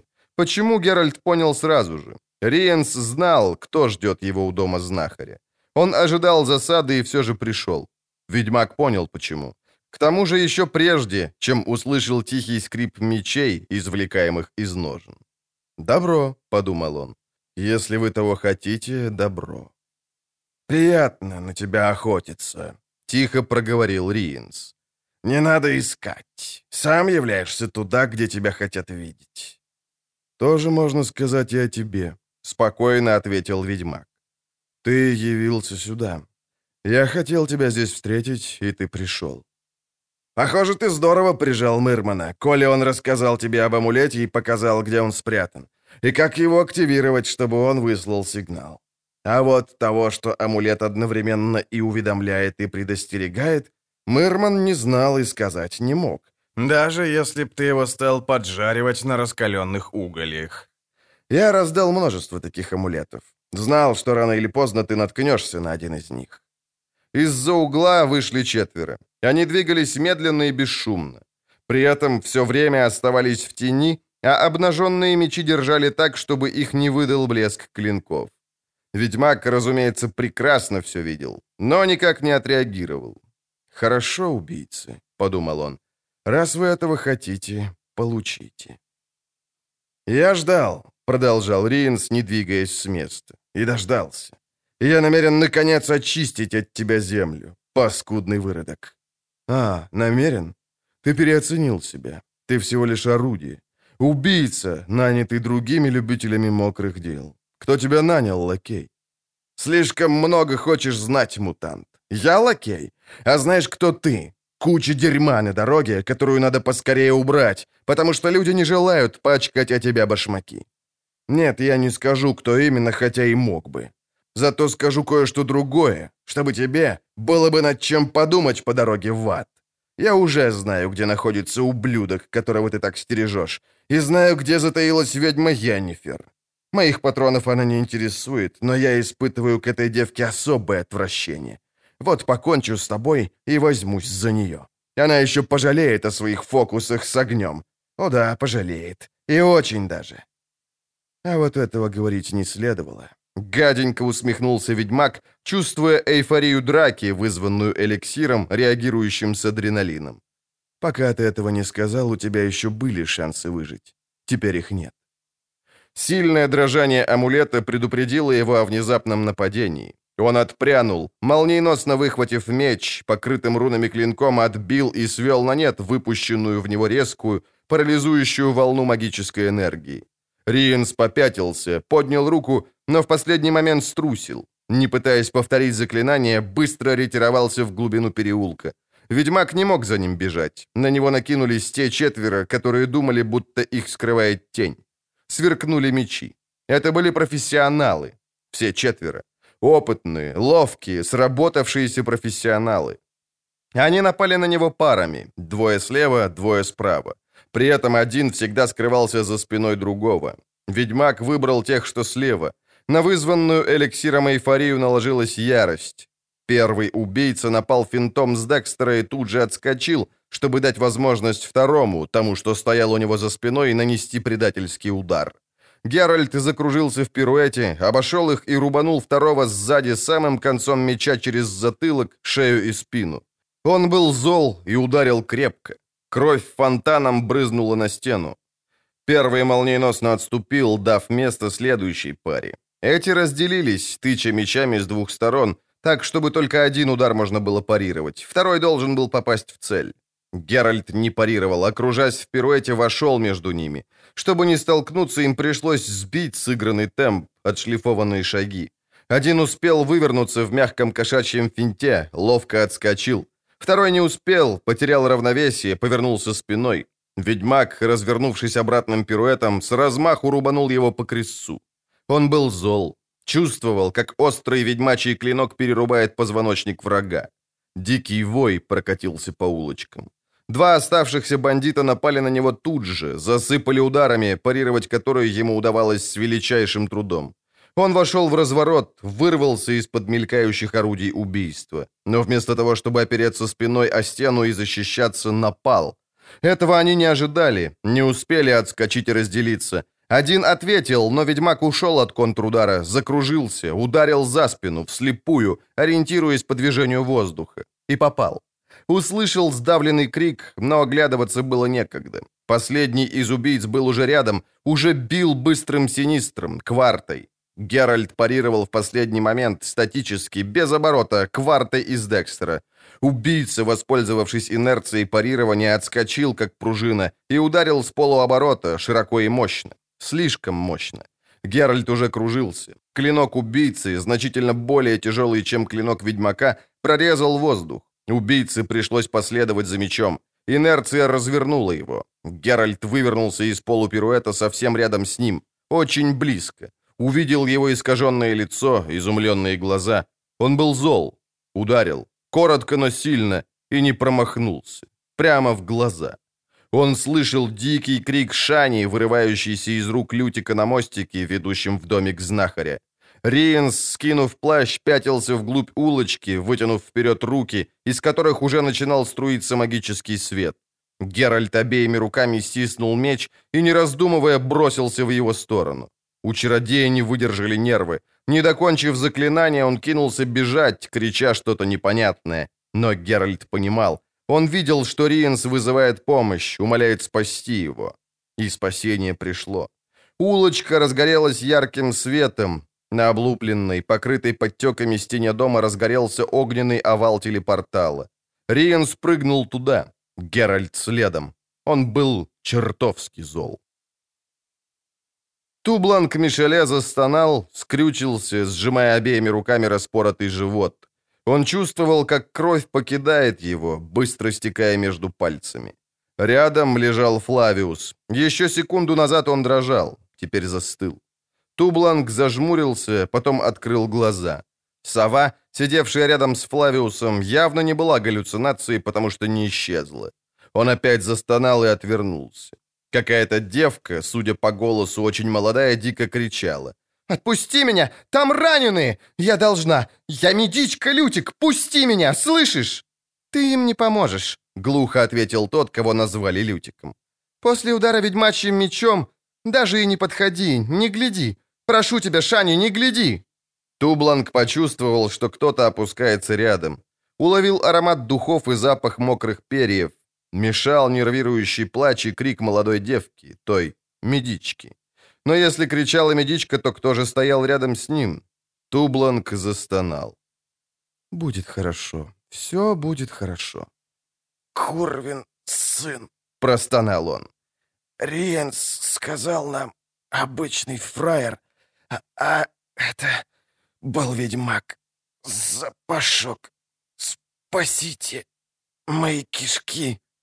«Тихо, тихо, сынок, успокойся. Уже хорошо. Уже не болит. Ведь правда уже не болит? Скажи, кто вас сюда притащил? Кто связал с Риенсом? Кто его порекомендовал? Кто в это впутал? Скажи мне, сынок, прошу тебя. И тогда все будет хорошо, вот увидишь. Будет хорошо. Ну скажи, прошу тебя».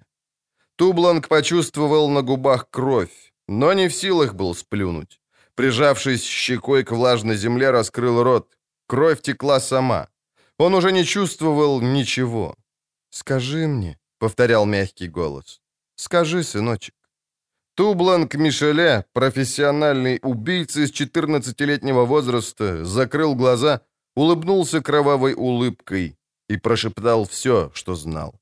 А когда раскрыл глаза, увидел кинжал с узеньким лезвием и маленькой золотой ручкой. «Не бойся», — произнес мягкий голос, и острие кинжала коснулось его виска. «Больно не будет». Действительно, больно не было. Он нагнал волшебника в последний момент, перед самым телепорталом. Меч он отбросил еще раньше. Руки были свободны, вытянутые в прыжке пальцы вцепились в край плаща беглеца.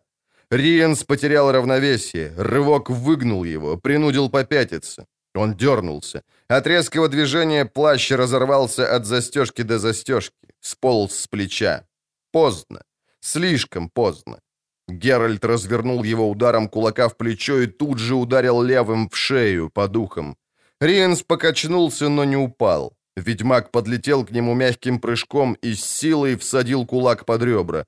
Волшебник охнул и повис на кулаке. Геральт схватил его за полу куртки, завертел и повалил на землю. Прижатый коленом Риенс вытянул руку, раскрыл рот, чтобы выкрикнуть заклинание. Геральт сжал пальцы в кулак и хватил его сверху, прямо в губы. Губы лопнули, как спелая смородина. «Презент от Яннифер у тебя уже есть», — прохрипел он.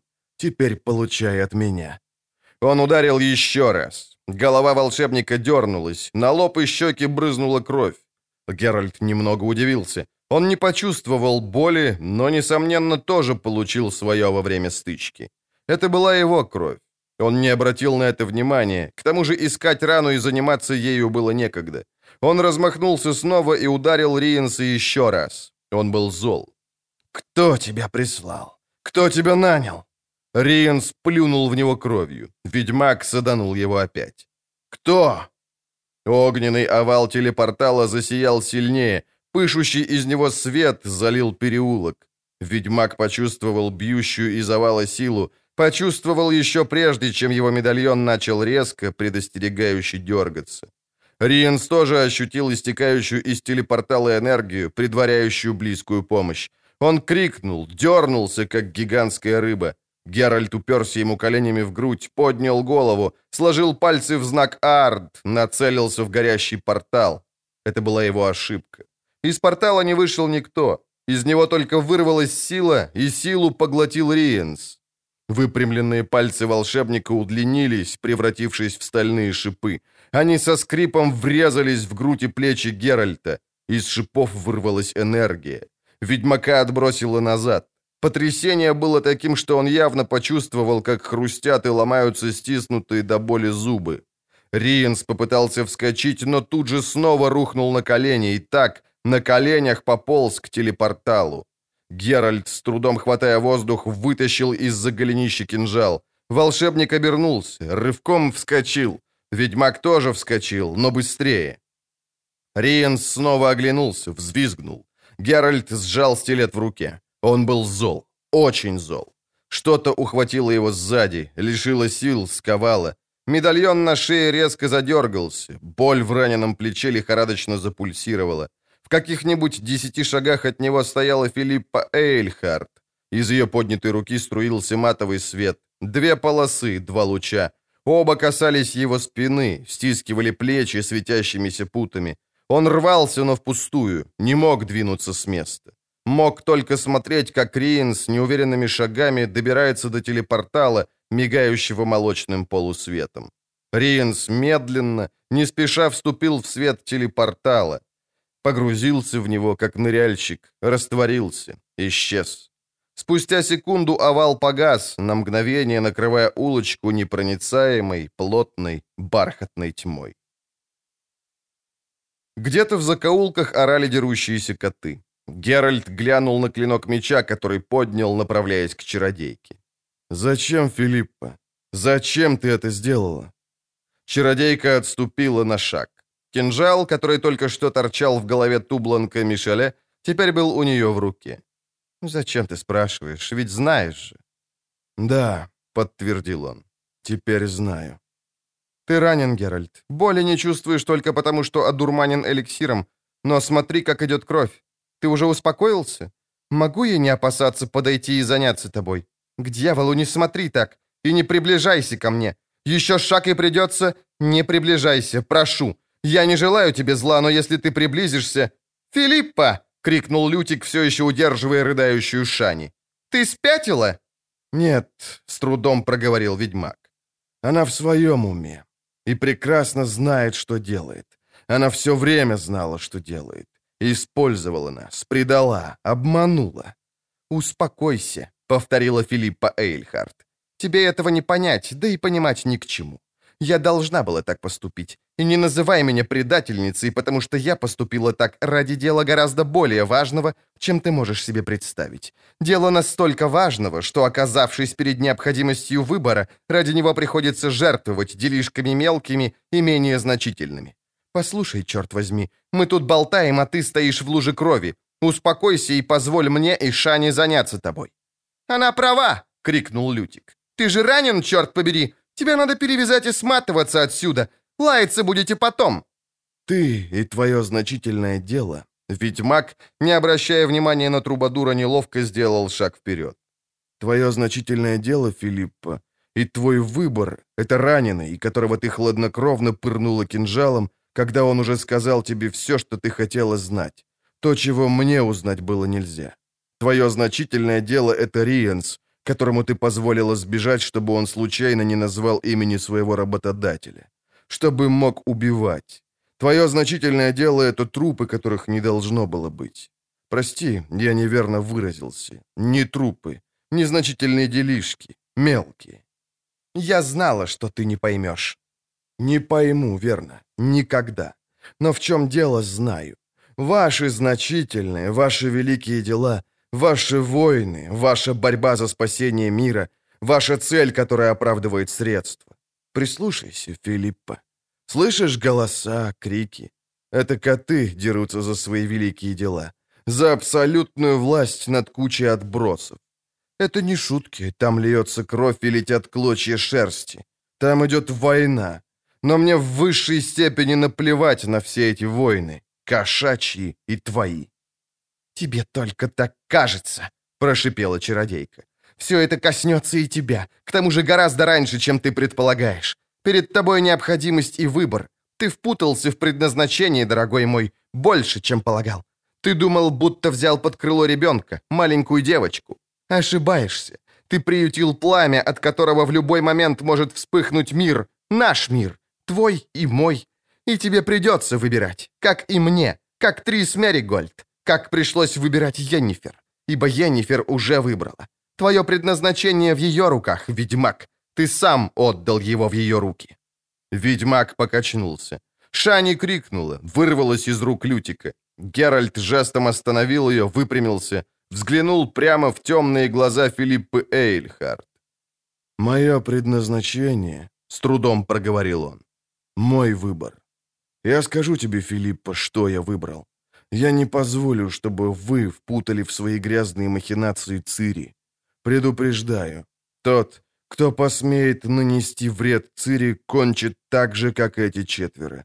Я не стану присягать или клясться. Мне не на чем присягать и нечем клясться. Я просто предупреждаю. Ты обвинила меня в том, что я скверный опекун, что не смогу защитить этого ребенка. Я буду защищать, как умею. Буду убивать. Буду безжалостно убивать. «Верю», — усмехнулась чародейка. «Верю будешь, но не сегодня, Геральт, не сейчас, потому что через минуту ты потеряешь сознание от потери крови. Шани, ты готова?»